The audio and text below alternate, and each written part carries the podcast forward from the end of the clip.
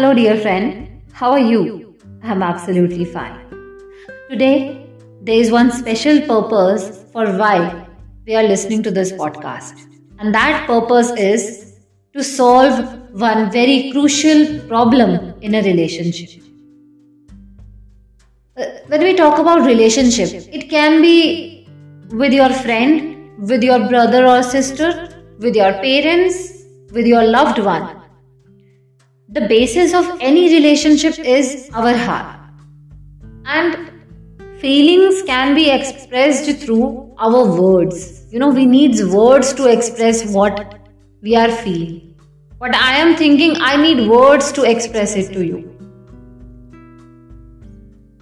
So, we commit one mistake in our relationship, and that mistake is the mistake of judging a relationship on words alone.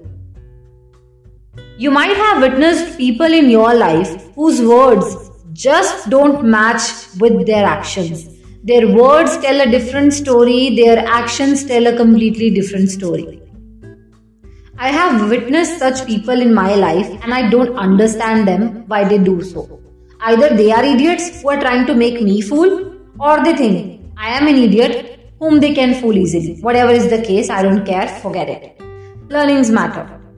I listened to Krishnavani where I got this beautiful advice which I am going to share with you right now. And that is do not make any relationships on words alone.